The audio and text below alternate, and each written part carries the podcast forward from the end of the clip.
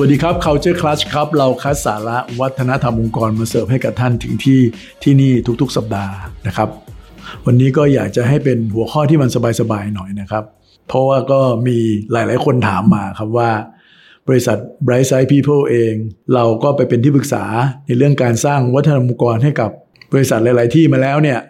แล้วบริษัทของเราเองล่ะ Bright Side People เนี่ยอะไรคือวัฒนธรรมองค์กรของเรา ก็เลยอยากจะถือโอกาสเอา EP เนี่ยนะครับมาพูดคุยแลกเปลี่ยนกันนะครับ แล้วก็แชร์มุมมองแชร์ประสบการณ์ของเรานะครับ ในการที่เราได้เอาเซตของค่านิยมของเรา เอา mission ของเราเนี่ยมาเป็นส่วนในการทำงานในแต่ละวันด้วยนะครับ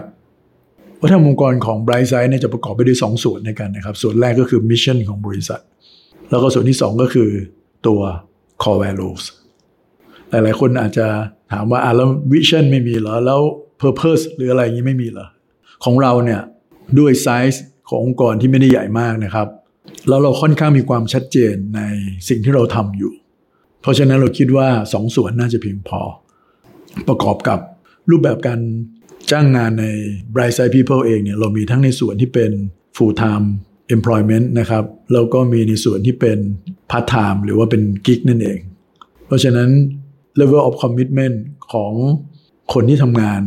ใน Bright Side เนี่ยก็แตกต่างกันนะครับเพราะฉะนั้นเราก็จำเป็นจะต้องมีวัฒนธรรมองค์กรที่สามารถเข้าถึงได้ง่าย ตีความได้ง่าย ๆนำไปปรับใช้ในการทำงานเป็นหลักในการปฏิบัติการได้ง่าย ๆ เลย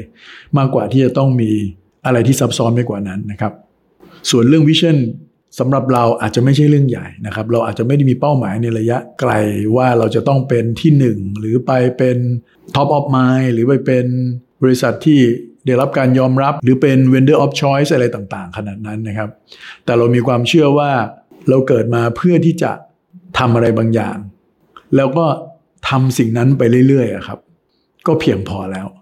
ความสำเร็จต่างๆ มันจะตามมาเอง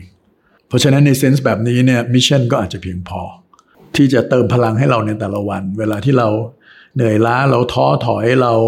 ต้องเผชิญอะไรกับที่มันยากลำบากมากๆเนี่ย อย่างน้อยเราคิดถึง mission ขององค์กรเนี่ยเรามีพลังขึ้นมา mission ของเราเนี่ยก็คือการที่จะช่วยให้องค์กรเนี่ยนะครับเขา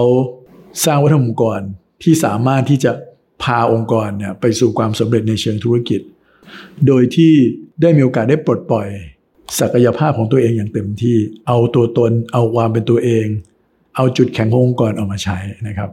อันนั้นเป็น part หนึ่งของ mission ส่วนอีก part หนึ่งของมันเนี่ย เราอยากจะเห็นองค์กรในไทยเนี่ยนะครับ ตั้งใจสร้างวัฒนธรรมองค์กรอย่างเป็นเรื่องเป็นราวขึ้นมา ด้วยความเชื่อลึกๆว่าเมื่อองค์กรมีวัฒนธรรมองค์กร แบบตั้งใจสร้าง ไม่ว่าวัฒนธรรมองค์กรนั้นจะเป็นแบบใดก็แล้วแต่ ขอให้ตั้งใจสร้างนะครับ ยังไงสังคมจะดีขึ้นแน่นอน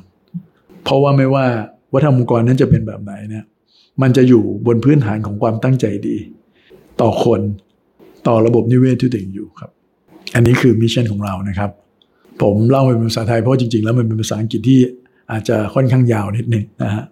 นั่นอย่างที่บอกครับว่าเวลาที่เราเจออุปสรรคปัญหาต่างๆ หรือเวลาที่เราจะตัดสินใจอะไรก็แล้วแต่เนี่ยเราคิดถึงว่าเรากำลังทำอะไรบางอย่าง ซึ่งน่าจะมีส่วนช่วยไม่มากก็น้อยให้สังคมดีขึ้น นอกเหนือจากการทำธุรกิจ แล้วเราเองก็คงจะช่วยสังคมอะไรไม่ได้มากกว่าการที่เราเอา ความรู้ความสามารถประสบการณ์ ความชำนาญของเราเอามาช่วย นั่นในส่วนของมิชชั่นครับ ในส่วนของ core value ขององค์กรเนี่ยนะครับ เรามีทั้งหมด 4 ตัวด้วยกันนะครับ แต่ผมเล่าแบบนี้ครับว่าความตั้งใจเลยเนี่ยนะครับ ในการที่เราคิด core values ขึ้นมาเนี่ยเรามองบนพื้นฐานว่าเราอยากจะให้ตัว core values ของมันเองเนี่ยเป็นตัวที่โดยความหมายของมันในตัวเองนะมันบอกอะไรบางอย่างอยู่แล้ว เราเลือกคำว่า I own นะครับ I O W N นะครับที่แปลว่าฉันเป็นเจ้าของอย่างเงี้ยนะซึ่งมันสะท้อนถึง accountability ความเป็นเจ้าเข้าเจ้าของความรับผิดชอบจนสุดทาง ที่ไม่ต้องมีใครมาสั่ง มีใครมาบอก มีคอยมากำกับดูแล I own โดยใน I own เนี่ยก็จะเป็นตัวย่อของ I O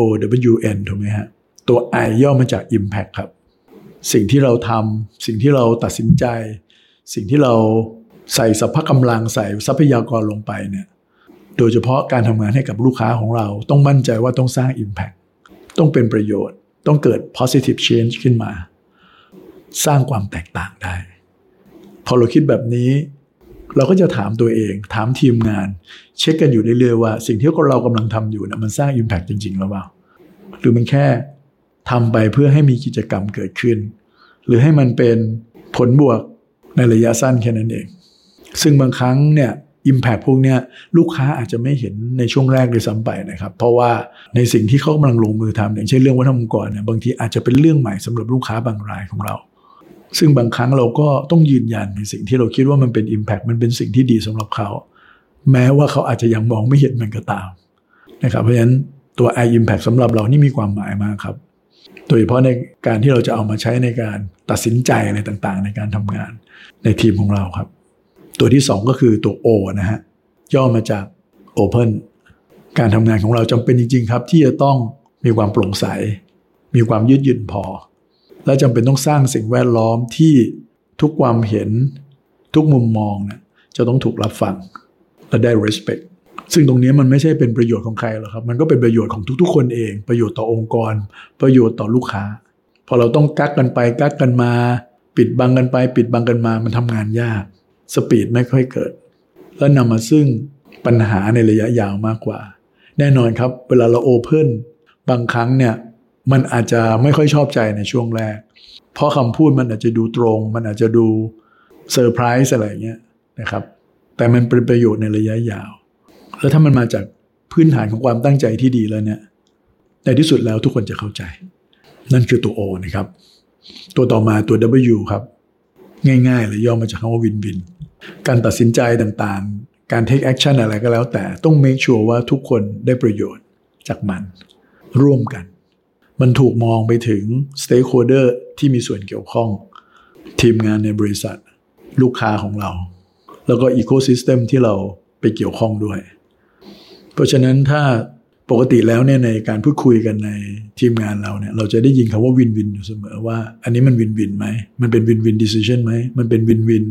action หรือเปล่านะฮะมีใครรู้หรือเปล่า แน่นอนครับ การที่จะ make sure ทุกคนจะวินเท่ากันเหมือนกันเนี่ยมันหาไม้บรรทัดมาวัดยาก แต่สิ่งที่ต้องมั่นใจว่าต้องไม่มีใครที่จะสูญเสียอะไร หรือเป็นผู้แพ้ในขณะที่คนอื่นเขาชนะกันกันถ้าสมมติว่าใครใน stakeholder ที่เราเข้าไปเกี่ยวข้องหรือในทีมงานของเราเองก็ตามเนี่ยนะครับ รู้สึกว่าตัวเองไม่วินต้องโอเพนที่จะพูดคุยกันครับ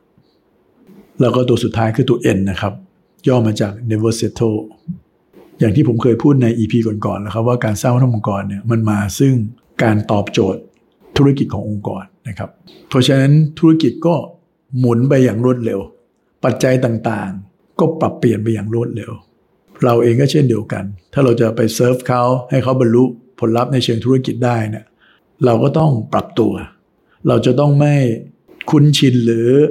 มีความสุขกับการทำอะไรที่เราสบายใจแล้วก็